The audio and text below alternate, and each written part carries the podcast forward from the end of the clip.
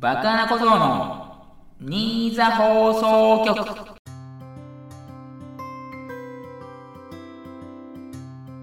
はいどうも、おはこんばんちは、2022年7月19日第46回バカな小僧の新座放送局をお送りいたします。司会のバクはるかです。どうぞよろしくお願いいたします。バク坂89のセンターをやっています。と。まあ冗談はさておきましてね。またね、乃木坂の話になってしまうんですが、えー、30枚目の表題曲、シングルの選抜メンバーが発表になりまして、柿はかがセンターになりましたね。まあ30という区切りの数字ですので、まあ斎藤飛鳥がセンターになるとは思っていたんですけど、ちょっとね、予想が外れました。私の予想が外れました。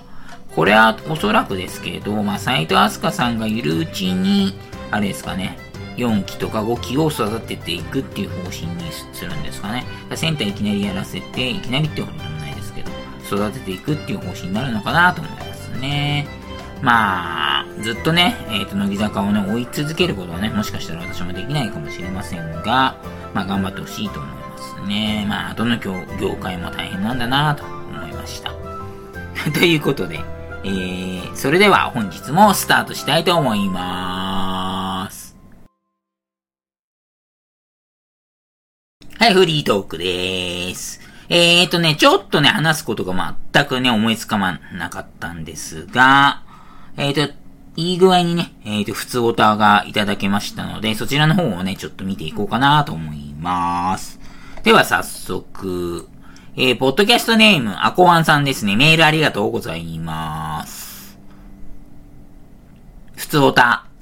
こんにちは。前回の放送で爆穴小僧的乃木坂46総選挙がありましたが、面白かったので、今度は OG 限定も聞いてみたいですと。5位ぐらいからでいいのでお願いできませんか？ということですね。なるほど、なるほど。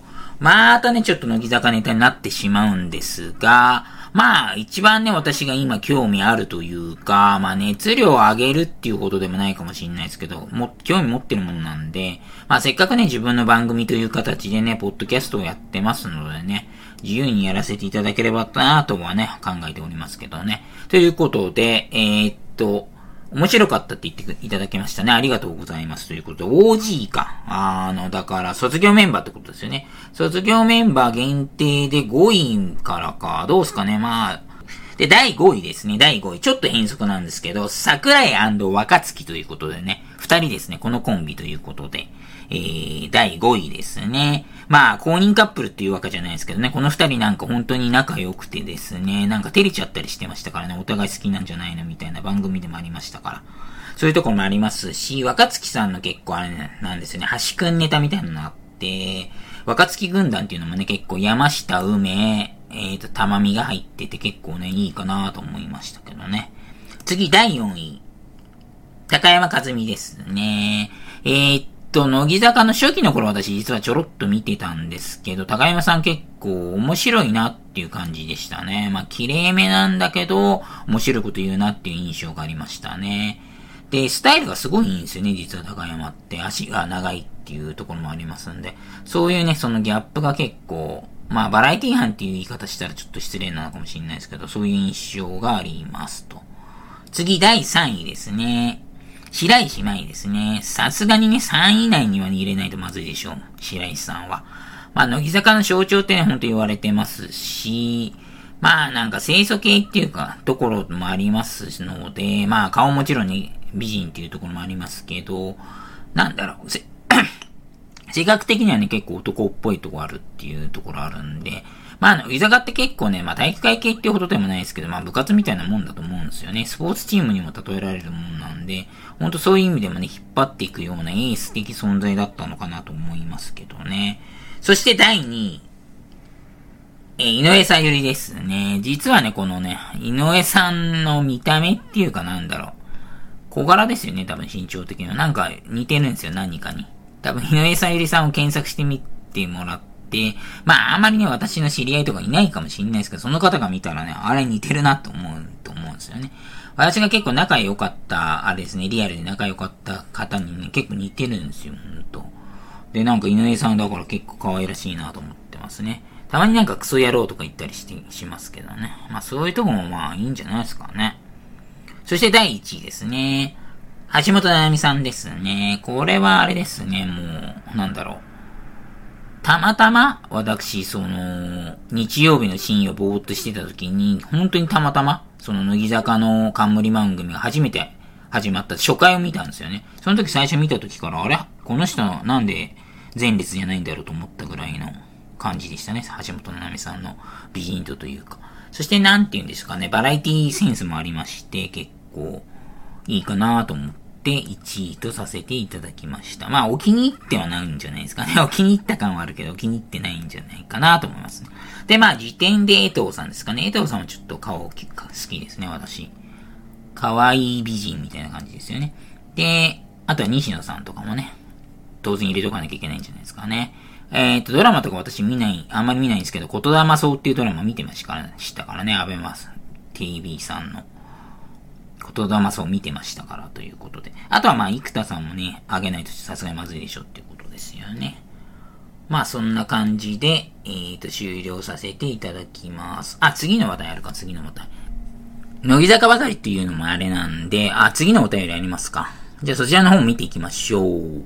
えー、ポッドキャストネーム、ルナピさんですね。メールありがとうございます。普通おたということで、バクさんこんにちは。13日の水曜日、ボクシング、井岡和人選手が5度目の防衛に成功しました。個人的には若い頃の井岡選手にはあまり興味ありませんでしたが、年を追うごとにいいボクサーになっていて、最近は応援しています。井上直也選手ほどの派手さはないかもしれませんが、もっと評価されていい選手だと思います。有識者のバクさんの評価をお願いしますということでしたね。まあ、有識者じゃないですけどね、私は。あ、ネタ後のコメントもありますね。放送では言えませんでしたが、またバクさんと見たいので、次戦年末は放送よろしくお願いしますという、そうですね。ああ、次戦年末はやるんですか試合を、井岡選手が。なるほど、なるほど。まあ、私、有識者じゃないですけど、私も大体似たような感覚ですかね。まあ、そんなにね、派手じゃないボクシングというところなんですが、ただね、イメージ変わったのが2年前の大晦日に、田中選手とやったんですよね、日本人対決で。あの、東海の虎みたいに言われてる選手だったんですよ、田中選手って相手に。だからこれもしかしたら負けちゃうんじゃないかなって私は思ってたんですけど、なんと KO 勝ちでしたね、井岡選手の。そこは圧倒的な力を見せつけましたので、そこでちょっとたくましさを感じたっていうところありました。はい。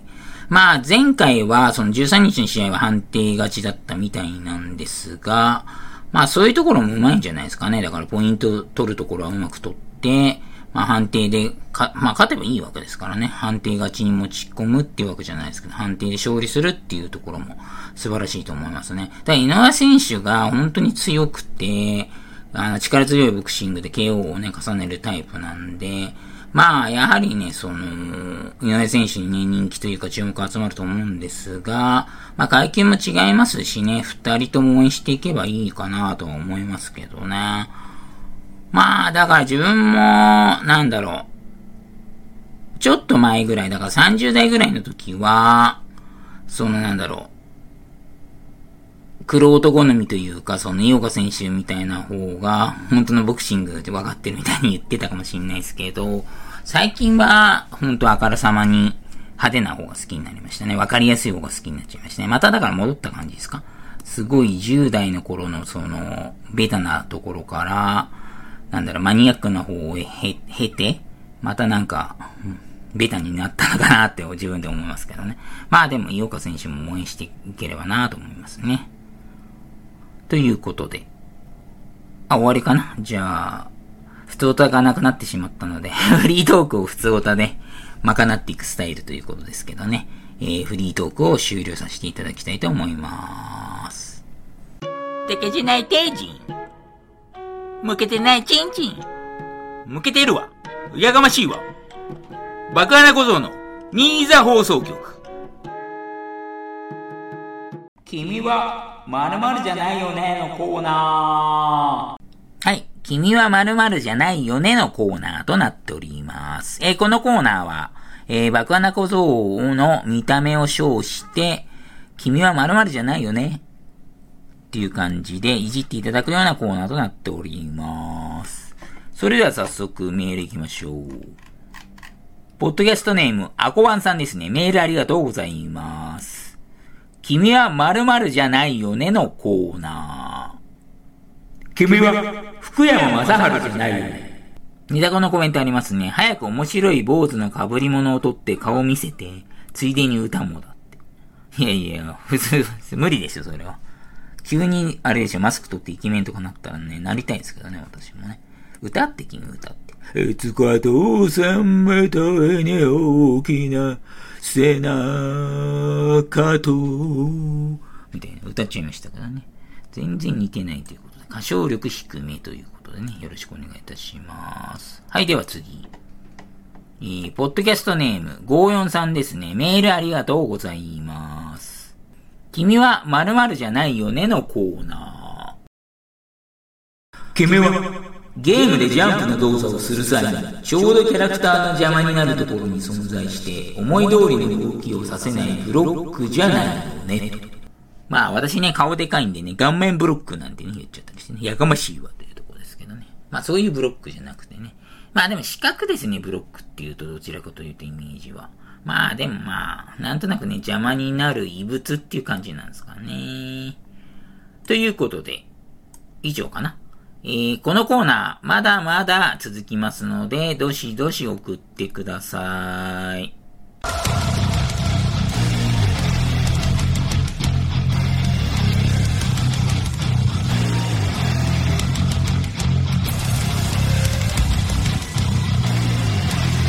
ガベージタイムはい、ガベージタイムのコーナーですね。このコーナーは他のラジオ番組とか、ポッドキャストに送って採用されなかったネタをね、送っていただくというね、ちょっとね、あの、送っていただく方もね、申し訳ないようなコーナーとなってますけどね。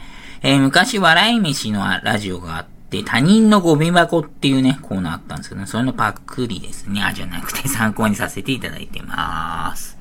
それでは、えー、ポッドキャストネーム54さんですね。メールありがとうございます。ネタ前の挨拶文、東京ポッド許可局という番組内でのツイッターで思わず書いてしまいそう、または書いてしまったことを送るコーナーでの投稿ですということですね。えー、送ったネタ内容ですね。えー、風邪など病気を患った時に苦しんだのに、薬を飲んで数時間で解放に向かうと、それはそれで悔しいということでしたね。えーと、だから、あれなんですよね。風邪とかで苦しい時に、ツイッター書いた時に、あれですね、一気に回復しちゃうみたいな感じのことなんですかね、これは。えーと、東京ポッド許可局は、サンキュー達夫さんとかでしたっけ？まあ、北スポーツさんとか出てるやつなのかな？私も1、2回ぐらい聞いたことありますね。結構なんか面白そうな感じですけどね。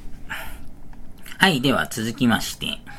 えー、ポッドキャストネーム543ですね。メールありがとうございます。ナインティナインのオールナイトニッポンにて、鎌倉殿という何かで構成されているものを一つまた複数上げていくコーナーということですね。はい、ネタですね。思ったより多いもの3つ、エナジードリンク、お店で食べるカツ丼、スーパーマーケットに置いて、カートで買い物した時の量ということですね。なるほど、なるほど。あー、そうっすか。これは3つってじゃなくてもいいのかな？このコーナーもまあ、ナイナイのね、オールナイトニッポンはさすがに聞いたこと何回もありますけど、まあ、ナイナイさんのラジオもね、結構フリートークメインとなっていて、コーナー結構駆け足でやりますよね。まあ、そういうところもね、採用されると嬉しいんでしょうけど、難しいっすね、やっぱり。芸人さんのラジオのね、ネタってほんとね、採用される人とかね、すごいと思いますけどね。えー、ということでね、このコーナーもね、まだまだ、えー、続きますので、どしどし応募ください。バックエイ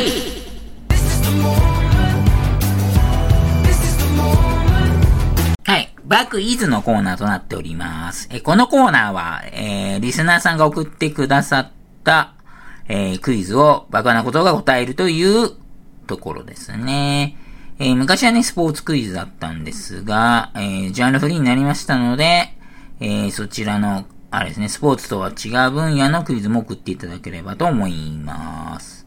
それでは、えー、ポッドキャストネーム、トトさんですね。メールありがとうございます。ネタ前の挨拶もありますね。ゴルフの全英オープン、松山の優勝争いで、バクさんの早朝緊急放送があるといいな。検討を期待してますということでしたね。えー、バクイーズということですね。じゃあ行きますか。問題イギリスの社交界で夏の最高峰スポーツの祭典と呼ばれている競技が4つあります。ゴルフの全英オープン、テニスのウィンブルドン、競馬のロイヤルアスコット。さて、あと一つの競技は何でしょうかということですね。では行きましょう。シェンキンタイム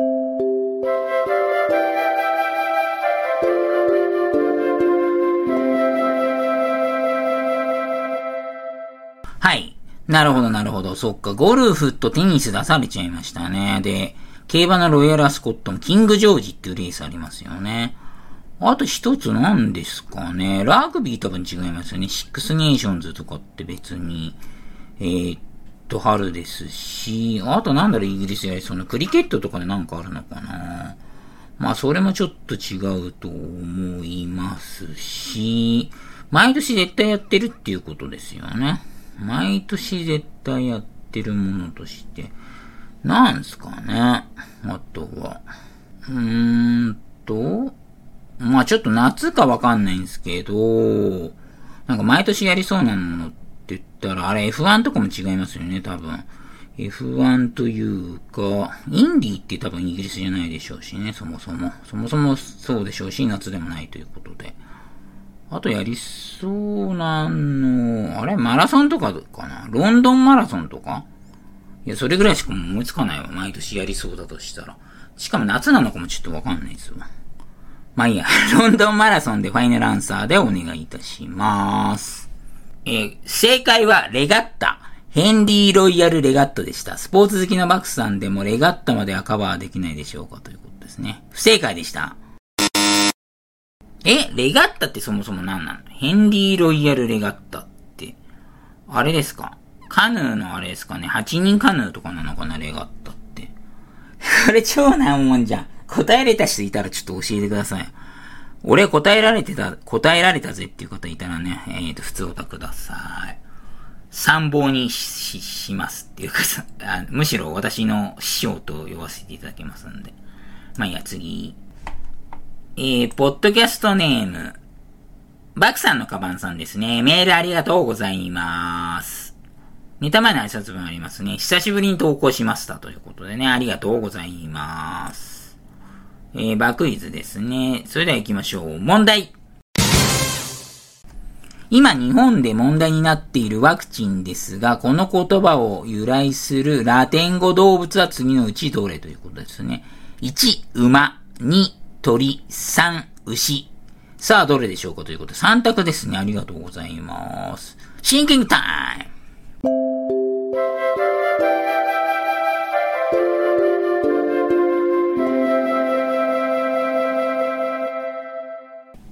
はいなるほど、なるほど。3択なんですね、相手の。多分あれかな。4択にして、その嘘選択肢を増やすことによって逆にヒントが出ちゃうっていう風に考えたんですかね。これはいいバランスだと思いますね。というか言っちゃったりして、褒めちゃったりして。答えれてもないのに私。多分ね、2の鳥はあれなんですよ。鳥インフルとか言って最近なんで、これは引っ掛けだと私は思いますね。だから馬か牛なんですよ。結局は馬か牛なんですけど、まあ、ラテン語っていうところもありますんで、馬なんじゃないのこれ、多分ですけど。牛ってあれなんだよな。ラテン語って範囲広いですからね、でも。どっちなんだろう、これ。ラテン語か。ラテン語はでも馬がイギリスからだから牛かじゃあ相手の。やばい、これ難しい。あ、どっちだろう。まあいや、3の牛ですね、だから。馬ってイギリス系なんで、イギリスってラテン系じゃないですよね。だから、大陸側ですよね。多分ヨーロッパ大陸側なんで、3の牛で、お願いします。ファイナルアンサーです。ということで、見ましょう。えー、ネタ後のコメント、正解は3の牛でした。よっしゃ当時天然という不治の病があった時に、牛痘というウイルスにかかっている人間は、天然痘にかからないことを発見する。しかし、後に分かったことは、馬痘というウイルスだったのだった。その時のウイルスの名前は、ワクチニアウイルスと言った。この名前が徐々に簡略されてワクチンという言葉に至ったのでしたと。今ではウイルスに対する抗体の意味をワクチンという言葉で表現する走りの出来事でしたということでしたね。すごい知的。すげえ。知的。ということで、え、読んでて何言ってるか途中わかんなかったんですけど、牛だと思ったら馬だったみたいなあれですか？じゃあ。まあいいや、正解したから 何でもいいですか。まあ、バカっていうね、うあれ、言葉のね、語源もある。あれしかか。すいません、何でもないです。何でもないです。すいませんでした。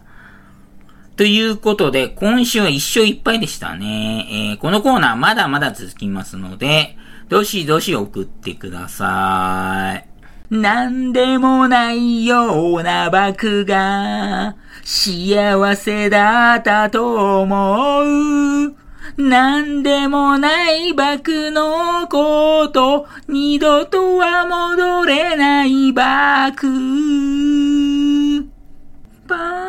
パンパンバン、バンバンバンバン、バンバンバン。バカな小僧のニーザ放送局。